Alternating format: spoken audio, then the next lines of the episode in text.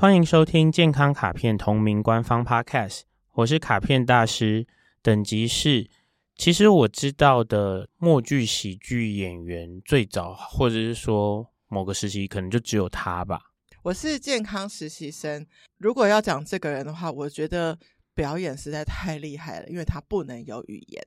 我们的这个系列叫做《时空旅人》，严选了十二位具有影响力的人，从他们的生平去试着推敲健康这件事情。那我们今天要聊的人是谁呢？你在弄这一集之前知道他吧？知道啊，但是熟悉他吗？不能算是熟悉，因为今天的这个主角，台湾现在某个年纪以下的人出生的时候他已经过世了嘛？对对，所以那这种都是会有一点点不是那么容易普及的吧？你知道他一八八九年生，一九七七年死的那一年我出生。你干嘛告诉大家你的生日？没关系，好，就是就像你说，我觉得我们这每一集都需要，为了避免有太年轻的听众，所以我们还是要来讲一下。我们今天要讲的人是卓别林。当初联想跟这个世代有什么关系？就是现在这个世代开始又流行一些可以普及到全世界的 YouTube 影片或是 Reels 短影音，他渐渐想要走无语言的状态。我觉得他两个方向，第一个事情是在这个自媒体的时代，当大家希望自己的内容可以被更多的人看到的时候，它有两个途径嘛。一个途径呢是拿掉障碍。嗯，拿掉障碍的方法就是，我如果是录成没有语言的，不会有人听的时候觉得这个是哦，这是法文我听不懂，这是意大利文我听不懂。那这是一个途径。另外一个途径呢是创造那个人的方便。那现在还有这种非常厉害的这个 AI 技术，是可以一次的搞定。说你只要真人录完，他会改你的嘴型，改你的语言，直接变成新的版本。所以这两个可能就会是所谓的。数位创作者未来的两个方向吧。那我甚至在想说，有没有人一些表演的手法还有可能去看卓别林？也不见得没有。讲一下他，他其实被称为世界三大喜剧演员。确实，另外两个我们真的不太会去提到。那因为卓别林太经典的画面，就是他会带着一个。叫做伯乐帽，跟穿着礼服的那个样子去演各种角色，就是演服务生也是穿那样，演溜冰也是穿那样，就非常非常的好像很滑稽，但他有很多的寓意在里面。然后很多人都误会他是美国演员，嗯，因为他发展的时间比较多是在美国，但他其实是英国人，甚至他在小时候大概五六岁之前就是在英国大剧院演一个孩童演员。然后他的演艺生涯居然有七十七年，这个部分我觉得非常的有趣。刚刚健康实习生提到卓别林会戴这个小帽，然后有那个招牌的胡子嘛，嗯、然后有这个叫做宽腿裤。然后和皮鞋，他其实是一个很善于创造意象的人。那我其实我个人在做今天这一集的功课的时候，然后我在看一些他留下来的这些他的样子啊，其实我发觉他是非常。有设计过非常精致的，嗯，那这也很有可能就是因为默剧喜剧表演方式的一件事，就是你必须要从其他的细节去创造那个情境，或是渲染当下的人。所以啊，大家如果回去可以查查看，他会让双脚用这个很像芭蕾舞的这个四十五度外展开来的样子。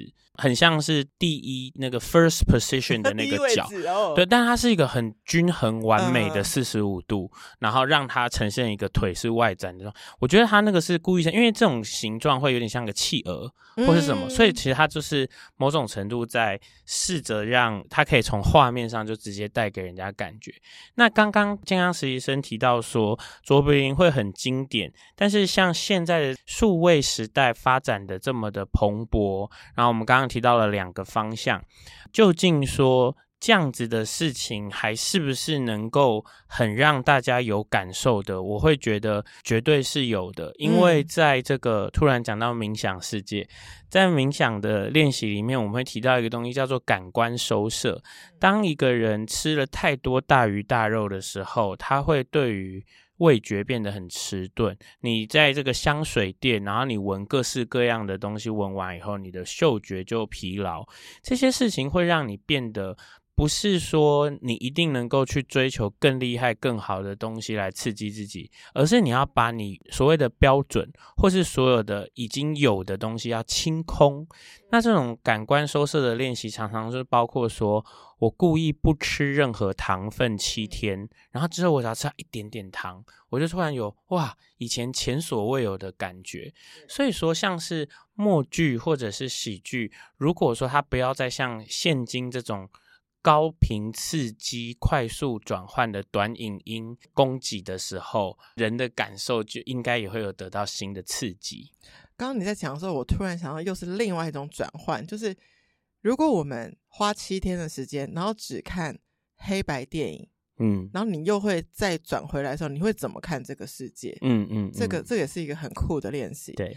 刚刚提到说卓别林很小就开始表演，事实上我查到的资料的话，是他未满四岁。就已经登台了，OK，对，然后他未满四岁登台，你知道原因吗？是帮妈妈代打，对，代打 家人。那他的父亲跟母亲都是在这个英国马戏团唱歌或者是演戏的人，所以其实就是蛮家学渊源，嗯，就是其实一家都是表演者。然后他也很小很小就在开始进行表演。我早期曾经有一个工作的关系，有跟。马戏团的这个形式的表演工作者有接触过，他们那个戏里面是没有动物，但是其实他们的群演的那种生活方式就很像马戏团，就是你知道他们是一群人会一起，里头有厨师，里头有。各样的生活上的角色，但他们同时也是演员，然后都一起生活。所以会不会卓别林就从小就是跟在妈妈舞台身边，其实就有很多的耳濡目染。我觉得最有趣的一点是，他虽然很小很小就开始表演，可是他并不是以一种哇好快乐哦可以表演，或是这种童心的心情，他是迫于生活的无奈。嗯。事实上，爸爸妈妈对他的态度。也不是那么的好，就是说不是什么一家欢乐的一起去表演，嗯，而是一种我们没有办法生活下去了，哦，我们过得很惨，你去想办法用这个表演来赚，有点像那种被迫街头卖艺的那种感觉的开始。就你以为他很小很纯真，结果他已经在街头唱台语歌，但是因为帮家里赚钱，对，难怪有一个记录是说他七岁的时候就跟哥哥一起。被送入救济院，他们就是说，爸爸妈妈状况不好的时候，就会把他们送去孤儿院，嗯，然后可能过几年好一些，就再把他们接回来。可是结果你就接回来，你会觉得哇，好像破镜重圆大结局。没有，他可能过两三年又不好，他又把他们送去医院。所以我觉得对他来说，表演这件事情，就是我会觉得一路就是蛮多他后续的行为或是选择，对我来说蛮能看得懂的，因为他想要被爱嘛，想要被众人的目光环绕，他想要大家看着他。那因为爸爸妈妈本来就是。只是为了努力的讨生活，然后你说他想要吸引众人目光，想要被爱环绕，然后他做的东西是带给人欢笑，然后他有一种我如果能一直取悦你，你就会一直看着我；我如果能一直赚到钱，爸爸妈妈就不会把目光从我身上移开。所以我会有一个这样子的猜测。哇，所以虽然可能我们查到记录是说，哦，OK，他从。英国转入美国之后，他短短的在一九一四年到二三年，其实才十年的时间，就是大量的拍影片爆红。但你觉得背后其实根本是一个需要被关注跟不要被遗弃的那个心理，就是两回事嘛。就是说，我们不要去神化任何人的话。他就是家学渊源，就是表演，所以他就选了表演。OK，而他表演的好的时候，他们会全家都会好一些，所以他就会想要表演的好。嗯。可是我们都知道，就是呃，任何表演者或创作者，他一定会开始融入自己的生命经验，嗯，所以他有很多的选项嘛。那选择了默剧或选择了喜剧这个表现方式，也自然会有他的这个想法。就好像卓别林有一句话说：“是没有大笑的一天，就是浪费的一天。”嗯，你可以想一个现代人如果他很充满紧绷的度过一天都没有大笑的时候，会不会有？我觉得是会的。会的。所以其实我在看的时候，我会觉得，哎，那个大笑其实蛮像是我们健康卡片提到的那种阻断点，就是你一整天有一个那种。但是其实你看，大家平常的讲话蛮多时候会有这种，就是哦，you make my day，对，就是你刚刚讲的，就是让我今天有了亮点。嗯，然后那个人一定会从他的任何种烦恼里。跳脱出来，比方说他看到了太好笑的事，比方说回到家小朋友讲了太有趣的话，上班的时候有一个人做了一个太滑稽的事情，这些都是让人的健康一点的行为。所以我其实很喜欢卓别林的整体模式。对，我觉得有趣的点是他的表演里面，其实他都有一些。寓意在里面，可能有些是反讽老板跟员工的关系等等，但他当然都有很夸饰的方式。但是你不能去忘掉他后面其实想要探讨的一个小东西，好像也会想要帮小人物发声的这件事情，是我觉得蛮常在他的作品里面看到的。另外，我想要回扣一下，这个脚本上没有，就是你刚刚说。大笑是生活中的阻断点。你有觉得近年来的喜剧蓬勃跟大家现代生活太压抑，需要被娱乐有关吗？我觉得它会是两个角度来讨论，就是说大家会很喜欢看这种很没有压力的内容，嗯、能让我发笑的内容，然后。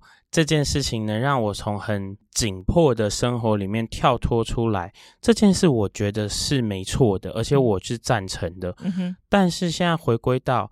这些人为什么要生产这些好笑的，或者是能够吸你眼球，甚至让你有点上瘾似的每天去回顾的内容？他的目的又是为了他的流量。为什么他会为了他的流量？很合理，那个流量会带给他利益，那是他生活的方式的话，他会很努力的去设计影音的呈现，嗯，要让你。有点上瘾，要让你有一点欲罢不能。嗯，所以这个设计你又是有一点点，它不是在阻断你，它是拖住你。哦，所以我们不要，我觉得这个是一个很些微的不同诶，但是大家可能没有去辨识出来。可是其实我会觉得啦，大家辨识出来到真的能够有反应，是一个超级无敌远的事情。你要是一个，嗯、你要是成为觉知大师。才能有办法。我觉得像刚刚你说到的，就是说为什么他会讽刺一些老板跟员工之间的关系？因为他小时候过得不好啊。好对。他后来在美国发展，但他一直都是维持英国国籍，甚至还有一阵子被美国有点要赶走，是因为他跟共产党的关系是比较好的。嗯、他甚至有跟那个中国以前的一位领导人叫周恩来有很好的私交。嗯、我得说，我看到那个地方的时候。我是觉得完全正确啊！一个小时候三岁多就得要去努力的表演，以让大家看到，就是因为那是资本主义的世界，有钱的人讲话就是大声。如果现在是共产社会的话，大家都过着一样的事，大家都被分配到一样的资源，嗯、我就不用这样，辛苦了。所以我觉得他站边在共产主义上是完全正确。小时候的辛苦完全合理，嗯，然后还有他做的事情就是让大家开心，对而已。这件事情跟资本主义和共产主义不是有那么直接的挂钩，每个人都值得开心。对对，对我觉得会在卓别林的这个人的身上还看到一些，我不知道这也许只是时代，嗯，或只是说他的个性不想改变，但是我觉得他当时还是在时代转折上做了一个选择，因为他其实是在。无声电影的那个年代，嗯，但是其实，在他无声电影其实很红，就是马戏团这个作品很红的时候，别人已经开始拍有声电影了，对，然后他还是维持想要继续拍默片。有人其实看衰他的下一个作品，想说人家都已经去看有声电影了，不会再看你的作品，就没想到他下一个作品还是非常非常的有影响力，就是《城市之光》。嗯，事实上他后来啦，好像还是有很少数的有声电影作品。我很喜欢的一件事情就是他有一个很知名的片叫做《摩登时代》，嗯，然后那个《摩登时代》是默片。但是最后面有一段有人哼唱内容，那个哼唱是卓别林本人的哼唱，所以我就觉得他自己可能已经我我猜测啦，就不知道不知道是真的。例如说他已经跟资方或者是什么有过很多的讨论，嗯、或是跟工作伙伴，所以我觉得有点像是摩登时代，就是一个他可能是觉得说，好，这个就是从没有声音开始要走向有一些些声音的一个起点。也许，然后我又觉得哇，然后那部片叫做《摩登时代》，也就是好酷，走进现代的感觉。哦，嗯、我原来你有这样的解读，对我有这个超级酷想象。你刚刚说那个《摩登时代》。你讲的那个片段我知道，另外一个片段我真的是会一直在我脑中反复播放。他们那时候在讽刺说，因为那时候大量的工业生产，所以那个生产线就你前面有个输送带，就一直在送东西，然后工人就一直做，一直做，一直做，然后无法停下来。那午休的时候怎么办呢？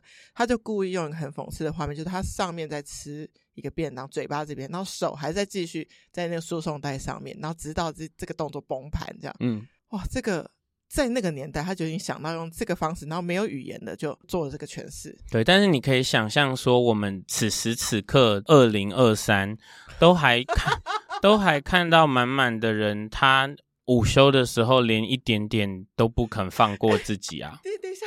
我刚刚没有想到这个联想，你的意思是说我还是在打电脑啊，然后便当要吃两口，其实跟卓别林做的这个事情一模一样。对，就是你看啊，甚至你都已经觉得说他已经做成这样，但是你看从那个时候到现在已经是五六十年了，嗯、世界并没有太多的改变。Oh my god！对，小小的事情。对对，然后我想要往回拉回到刚刚提到说那个，嗯、就是吸引众人的目光，想要被爱环绕这件事情，我觉得在他的谈恋爱里面也可以看得见。夸张。他谈恋爱 就是，如果大家看维基百科的话呢，就是七位，嗯，七位女演员或者是制片，简单的说就是他身边的工作者，嗯，然后他就会换。了，有的有结婚，有的没结婚，换了换了换了换，就这样一个一个换。但是你看哦，其实都是身边的人。我觉得他对于身边的人，就是离他很靠近的那些人，他对他们很容易有很大的好感。对，再来就是他又很喜新厌旧，因为他又会看到新的一个女主角，对，所以一直在找女主角，然后换女朋友，对，算是很厉害。我们。这一集好像没有太琢磨情人这一段吧，但如果有兴趣可以看一九九二年小劳勃道尼他主演的卓别林与他的情人。其实小劳勃道尼说他自己真的是用非常毕生的演技绝活来演这个，因为他演的那个人是一个 事实上演员事业很巅峰的人的真实人生，这不好演吧？我猜不好演。嗯，然后还有一个蛮奇妙的东西就是。你在查的时候有查到说，很像我们有一集香奈儿讲的，就是说蛮多关于卓别林的故事也有各种版本嘛，政治立场啦、犹太背景啦、丰富的情史啦。因为出现政治立场的事里面，就会有些是秘密的，你就没办法，你只能揣测了。嗯、那我自己觉得很酷的事情是，我也不知道你会不会觉得很酷，因为我们两个常常聊到关于退休这件事，他最后居然选择在瑞士退休。这不是一个很合理的选择吗？因为赌神也是在瑞士银行有账户啊，就是这种感觉啊。直至现在啦，如果你想要跟卓别林有一点关系，嗯、你其实是可以去瑞士，去到卓别林的故居去感受他的那个他所看到的瑞士的美景。嗯，所以就是我觉得今天我听到一个我蛮没有想象到的，就是说他是一个奥斯卡所肯定的一个演员，那他有他的演艺事业的高度。今天你特别让我。觉得说哦，要去观看他的童年是怎么样，然后所以他的心理脉络为什么会这样演变，这个是我完全没有意料到的。而且我觉得想要再多稍微琢磨一下关于默剧跟喜剧这两件事，嗯、因为我不是一个演艺相关背景的人，然后我可以说我的人生里有一些些跟表演有点搭嘎的事啦，但是我觉得默剧。嗯，和喜剧这两件事情要一起做，会逼这个人得要很多事情做到很极致。嗯，然后啊，这种感觉有点像是说，其实默剧就是我必须要拿掉一个感官，对，然后我拿掉一个，当人类我们刚刚最早有提到过关于感官收摄的事情啊，拿掉一个感官，其他的感觉会放大。嗯、你在按摩或者是在闻一些香氛的时候，会有人请你先闭上眼睛，对，先闭上眼睛深呼吸，然后有人就会感受到不一样。所以他在做的事情是说，你要拿掉听觉，嗯，然后你要用眼睛去看，然后也许那个人的眼睛就能够看到更多的细节，也因此他在这里面。他得要去用能够给你看的画面，去给你进行更多的刺激。嗯，然后我那时候有点觉得，要把这件事情往让这个人发笑这件事情，嗯、我很喜欢这个路径，因为他用无声的方法让你产生声音。哇，对啊，这个、因为我在观众席笑。对，换句话说，这个无声的喜剧的声响全都在观看者这边。如果他们在电影院看，你就会觉得很有趣、很赞哦。不管观众怎么笑，懂都不会干扰那个电影的进行。那 没有没有对，因为电影没有声音，所以所以我那时候有觉得这件事情会很受欢迎。其实真的是因为它很酷。可是你想哦，如果是这件事。我那时候就在想说，这件事情拿到现代社会，那个投资方会跟你说，你这样子不是舍弃了一些群众吗？嗯，你这样子不是舍弃了一些可以做得更华丽、更吸睛、更怎么样？因为你、嗯、你没办法有耳朵的刺激嘛。我们现在去电影院都会跟你说，这个是四四 D 影城，你在搭的时候还会喷你水，然后有香香的味道干嘛？但我想过一件很酷很酷的事，嗯，嗯我如果要拍默剧。黑白片默剧的话，对，我成本很低，你现场还不用收音，什么叭叭叭叭，我不用写 line，我不用写那个台词，我不用写台词，配音什么的，对，然后我的演员因为不会有声音的问题，所以我的演员他的肢体展现可以，表情展现可以就可以了。我的意思就是说，说不定我们现在想这些都是我们的想象，它其实很单纯说。因为我这个我可以很容易的就让他自己就可以发生好，我不需要别人的帮忙。对，所以他难怪就是短短十年间可以做出这么多的片量。嗯。哦，也是有可能。可是你看啊，现在真的蛮多人做蛮多事的时候，是想要一开始就有很多的资源。嗯，但是也有可能就是这样子会让我们可以有点对照说，说也许我做一个简单又小的，然后我让它做的很细致，可能也很好。嗯，想想减法有没有可能？对，因为其实说真的，我是真的就是觉得，例如说，尤其是自媒体时代，或者说资讯。爆量的时代，大家都会跟你讲说，这个你可以这样，然后你还可以加这个，然后你还可以加这个，你还可以加这个，仿佛那就像是一种你要宣传一件事或告诉世人一件事的时候，你有一整套完整的手法，嗯、然后那些手法里面就会有所谓的，如果你再投入更多的资源，你就可以再做的更多，有没有？我本来贴张图片，改成拍一段短影音，嗯、改成拍有配乐、有转场、有特效的短影音，嗯、然后。就会有人跟你说，你要不要找这个短影音公司跟你配合，他可以怎么样？然后你个哎，可是也有可能，如果我的东西很细致，我就真的是那个一张图配上几个字，已经完成我要的传达了。所以我我就觉得用简单的事情，可能甚至有时候会打败困难复杂的。嗯，好有趣，这个这一集怎么会往这个方向走？如果说卓别林在此时此刻，然后他在现场的话，我就会想要问他一句话，就是说，你会想要经营社群吗？哦，因为如果他，其实你看他在经营社群啊，是他疯狂的在拍大量的影片制作，然后不断的推出，以让他的粉丝不会冷掉，以让他粉丝一直有事情，一直进电影院。对，所以我也一度想过说。当我们现今社会的演艺人员、歌手等等在接各式各样的厂商业配的时候，是不是因为他就把心力从他本来能够一直产出的他的作品这件事移过去了？那也不是说这样不对哦，因为有可能他到了某个时刻，或者说在这个时代，这种类型的工作是一个更综合的综合体，他不认为他是只有一种管道的，对啊，多角化经营。嘿嘿嘿。那么我我们结论一下今天的话，就是希望大家，因为有可能我们的听众也是一样，可能出生的时候卓别林已经过世了，但是我们是可以找得到一些他的这个小小的短影片可以看一下。嗯、我觉得你可以利用这个欣赏一下这件事情，作为你听到这一集的那一天或是隔天的一个阻断点。所以你听听 Podcast 作为你生活的阻断，然后你看看这个默剧的喜剧，说不定你会捧腹大笑。谢谢收听今天的节目，欢迎在 Apple Podcast and Spotify 留下五星评价，更欢迎加入健康卡片官方 LINE 留言给我，我都会亲自收看，拍摄影片在 Instagram 回答。